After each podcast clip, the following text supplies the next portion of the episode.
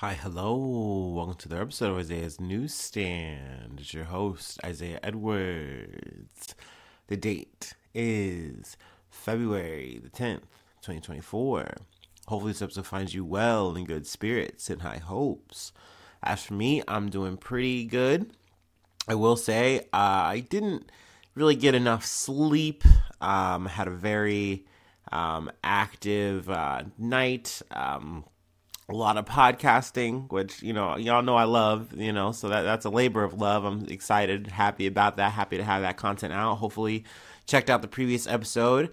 Um, got the team up with late start. It was amazing. Love that. Love always love getting to hang out with the boys, getting some work in, talking about talking that good shit.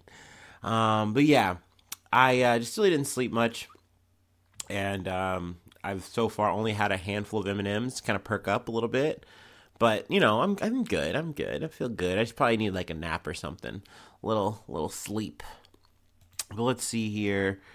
Uh, really, that's that's about it on the food quarter. There's nothing else to really report. Um, I'm gonna hold out on the drinking and just do a little bit more of a California startup, if you will.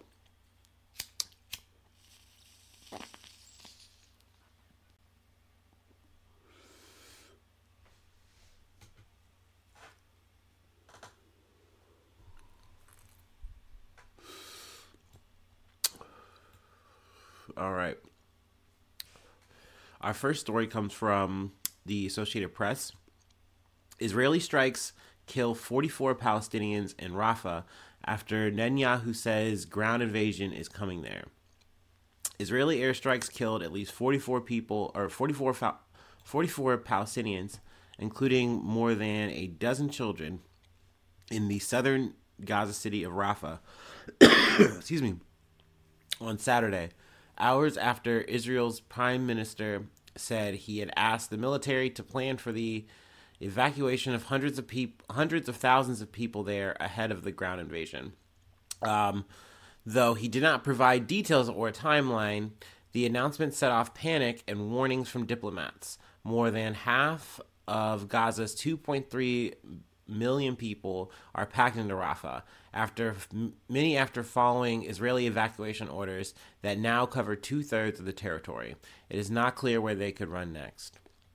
Um, I mean, I'm going to add that even if you do run it, it, doesn't mean that you're going to wind up in any kind of safety because it, it's just there's no escaping it. There's either some kind of airstrike or there's already some kind of ground force already there or marching forward towards you or trying to surround you. It seems so.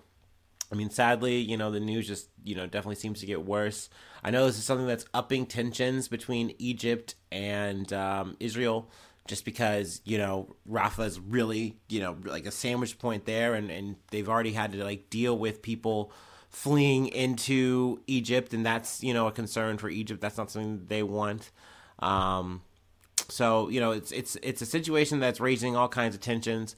Uh, I will say, you know, as an American, someone in the West, it, it's frustrating to see us go oh yeah we're we're so we're so upset. We're so bummed out about what israel's doing. They should stop it. They should think about civilian lives. But we're not i don't see us issuing any kind of sanctions. We're not saying anything real. We're not doing anything kind of real. We're not intervening in any kind of way. Um, in fact we're still you know once again tripping over ourselves onto how we can work out all our fucking things so that we can get more aid to them, you know? So, um, I do feel like this is relevant. Obviously, not just the ground invasion, but even just this, just the idea. Because like I initially, uh, I think I heard the number might have been in the 30s, and then it's it's it's just already rising. Um, I know we've also hit over 28,000 um, in terms of just the overall death toll. Um, so I mean, obviously, it's it's always unfortunate. It's always sad, uh, you know, to cover this, but it's it's so important, and it's never going to stop being important to cover this conflict, to cover you know the atrocities that are getting done here. Um, you know, all in name of what the, the, what they're claiming. Israel's claiming self defense. I I just I don't get it at this point. You know, all the while, you know, we're, we're still nowhere with a ceasefire because at the end of the day, Israel doesn't want to have a ceasefire. They they want every anything but that. I mean, they want the hostages back, but they don't want to do that. They definitely don't want to do any kind of exchanging of their prisoners either. So, Um, so yeah, we'll we'll call it covered for the day on that. Um, you know, I'm sure there will be sadly more in the future, and you know, but you know, all we can do is cover it, no? All right, let's move on to some other shit from the Associated Press. The Supreme Court seems poised to reject efforts to kick Trump off the ballot over the Capitol riot. Supreme Court seems poised to reject attempts to kick former President Donald Trump off the 2024 ballot, with the conservative and liberal justices in apparent agreement in a case that puts them at the heart of a presidential election. Excuse me. A definitive ruling for Trump, the leading Republican candidate for president, would largely end efforts in Colorado, Maine, and elsewhere to prevent his name from appearing on the ballot. Um, I kind of just want to go into riff mode if you'd allow me. Um, this is big news in the sense of like, okay, the Supreme Court decided to hear this; they're hearing it. Um, I listened to this shit the other night, um, at least just kind of hearing a bit of it. Um, I wouldn't say like, oh, it was surprising, but like, um, Ketanji Brown Jackson and Kagan kind of had a little bit more takes that seemed to be like, oh no, we're we're hearing you out. We want to actually maybe kind of come to like a common ground understanding of what this really is. And I, and really, it kind of stems from like some Civil War law that you know Colorado kind of looped up to kind of work for the situation, saying like, hey, you know, Trump tried to do an insurrection. He's an insurrectionist. Like this applies to him. Like it doesn't matter that he was a president. Like in fact, it does. Like that's the reason he had like this this office position. He wasn't immune or anything like that, which is another thing that's going to be potentially heard by the Supreme Court. But that's another reason why I just didn't want to cover it. This is all kind of getting, you know, processed now, and this is actually probably going to get like a verdict's going to get dropped on this subject probably sooner than later, at least sooner than most of the cases. So I don't know. It looks like they're going to side with Trump on this one, and um, he's going to be allowed to be on the ballot. Um, I've kind of had my you know little opinions on this before where I was like, yeah, I kind of get that this is a little bit of finessing of the law, but I like that you at least see like a liberal side, you know, like you know Colorado voters or whatever coming out, you know, trying to you know tell their you know their constituents whatever, hey, we want this to happen, and you know they moved and made it happen, and Maine kind of followed suit. So, like I said, you see people on the right do this a lot, you know, with the conservative, you know, parties, groups, you know, politicians. So, to me, I wasn't mad about it. I was like, hey, it's it's a neat little trick. Let's see what happens. Um, but yeah, it doesn't look like it's going to really go anywhere. Um, but yeah, I mean, we'll see. You know, I figured I, would keep you posted, and technically, that's a little bit of a two for one there, since we're talking about his whole immunity thing that already got shot down, and he was like, okay, well, it looks like he wants to try to get that appealed all the way up, and probably the Supreme Court will hear it. But um, we'll see, and we'll see what they say about it. I would, I don't know. You can never know with the Supreme Court. Really, I, am not too surprised about this. This didn't blow my wig back or anything, but um, it was interesting at least. Interesting enough that I was like, oh, well, like I gotta talk about it. All right, let's move on to some other news. I know I'm kind of zigzagging here. From Al Jazeera, at least five killed in protest over mosque demolition in North Indian town.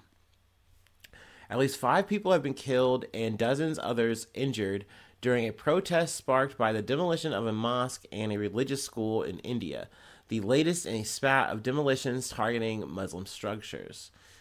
Municipal, uh, municipal authorities in Haldwani town in the northern state of Uttarakhand bulldozed the buildings on Thursday, saying they had been built without permission.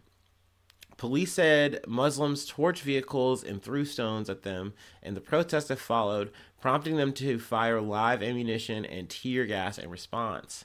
Yeah, because that's fair. That's balanced. That makes sense. Um, now, uh, Vandana Singh, the district magistrate of Nainital district, where Haldwani is located, said at a news conference the demolition and its aftermath were not communal and should not be seen as such. She said the protest was linked to a government drive to demolish a property that is neither registered as a religious site nor has it been given any such recognition. Some call the structure a madrasa, she added. But residents said the mosque and the school in Hawani's, Hawani's Bani Pulpura area were nearly two decades old and have been unfairly targeted, despite a court hearing on the matter scheduled on February 14th.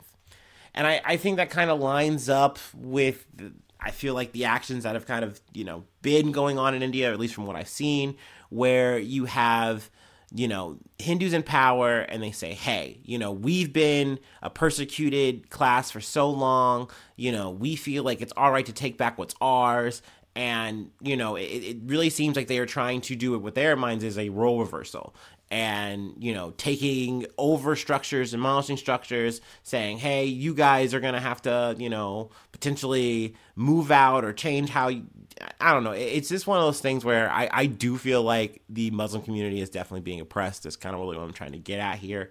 Um, and I, I, feel like it is with Narendra Modi, the prime minister, he just is more or less greenlighting it. You know, he kind of just turns a blind eye to what's going on because it appeals to his populism push. You know what I mean? So I think this is the kind of stuff that kind of helps keep him in power. And um, I think it, it, presses people. So naturally, that's something that I'm really gravitated to those kind of stories. And I want to want to try to do my best to talk about this shit and get it out there at least. Um, let's see if there's anything else I wanted to pull from this. Um, I think. Oh, uh, yeah. Last month, Modi inaugurated a Hindu temple in the northern city of Ayodhya, built on the site of a centuries old Mughal era, era mosque that was destroyed by Hindu zealots in 1992. Um, that was just another, you know, callback to another, you know, story we did recently about India. So I just wanted to say that. Um, but yeah, we'll go ahead and move on to the next bump, the last bump of the day. Um, let me go ahead and take my break and then we'll get into it.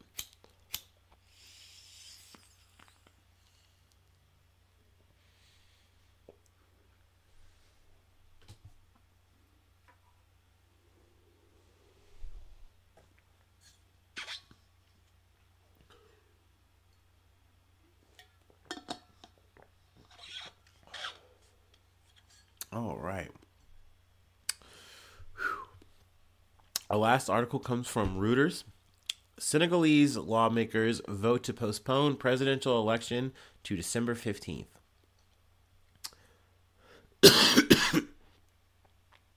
Senegal's parliament on Monday voted to hold a postponed presidential election on December 15th in the face of public outcry that led some opposition lawmakers to blockade proceedings until security forces intervened. The move follows President Macky Sall's unprecedented, unprecedented announcement of a postponement on Saturday that pitched the West African nation into uncharted un, uncharted constitutional waters and threatens further to further tarnish its reputation as a bastion of democratic stability in a region swept by coups. Riot police fired tear gas to disperse protests outside parliament as lawmakers discussed a bill that initially proposed rescheduling the February 25th vote to August 25th and keeping Sall in power until his successor was is installed. By the evening, just before the final vote, the bill was amended to propose the even later election date to December 15th, but it was passed uh, by 150. Uh, I'm sorry, 105 MPs in the 165 seat assembly. Um, also, let me just kind of scroll a little bit further down here. Uh, there was a party that also kind of helped uh, push it along. Uh, the uh, opposition Senegalese Democratic Party, or the PDS, whose candidate was barred from running because of the dual nationality issues, supports the delay and proposed the postponement bill in Parliament before Sall's announcement. Now, Sal, uh, he wants the Prime Minister Amadou Ba to win. So some people are saying that he's doing this because he wants to either elongate, like extend his power uh, for a little bit longer, but maybe he'll push it even again to another extension that might get approved. Or he's doing this to, you know, further dissuade people from trying to throw their hat in the ring. Um, I think overall, people do not like this. I think the people definitely do not like this. I know outside, you know, other, you know, world leaders, other people are saying like, no, this is icky, this is gross, that's not very democratic, sweetie. Um, so yeah, I mean, it's definitely unfortunate to kind of see this happen. Um, I, I think the situations that they were trying to chalk up to block people, put them, you know, out of the running, seemed really dumb and really like just inflated and fucked up. Um, so yeah, I, I, do kind of lean towards the idea that this is more of a ploy. Um, I get though that why the Senegalese Democratic Party says, "Hey, I mean, we want to get our guy to win. We think our guy has a shot, and this is stopping him. So like, let's get through that legal process and then have a chance." But um, I don't know. I think um, it just it doesn't look great. doesn't doesn't feel good. But you know, I I wanted to you know do an update here and you know, keep you abreast of what's going on in Senegal. And, you know, that is it. That's really all I have. So, yeah, um, that is the episode. If you'd like to help out, support the effort, I do have a Patreon, patreon.com slash Isaiah News. Uh, let's see here. You become a newsie. I shout you out at the top of the month. Plug a project if you like. Then free ways to hit me up, Isaiah News1 at gmail.com feel free to follow me on the socials or the podcast on the socials. Hopefully, you're subscribed to the YouTube. Always trying to get more subscriptions. Hit the like button. Uh, leave a cool comment. Uh, share it if you like. That would help out a ton. But I mean, overall, just it means the world that you listened. And uh, thank you so much for that. And thank you so much for tuning in. And thank you so much for being a friend. And hopefully, I see you soon for some more good news. I love you. Bye bye.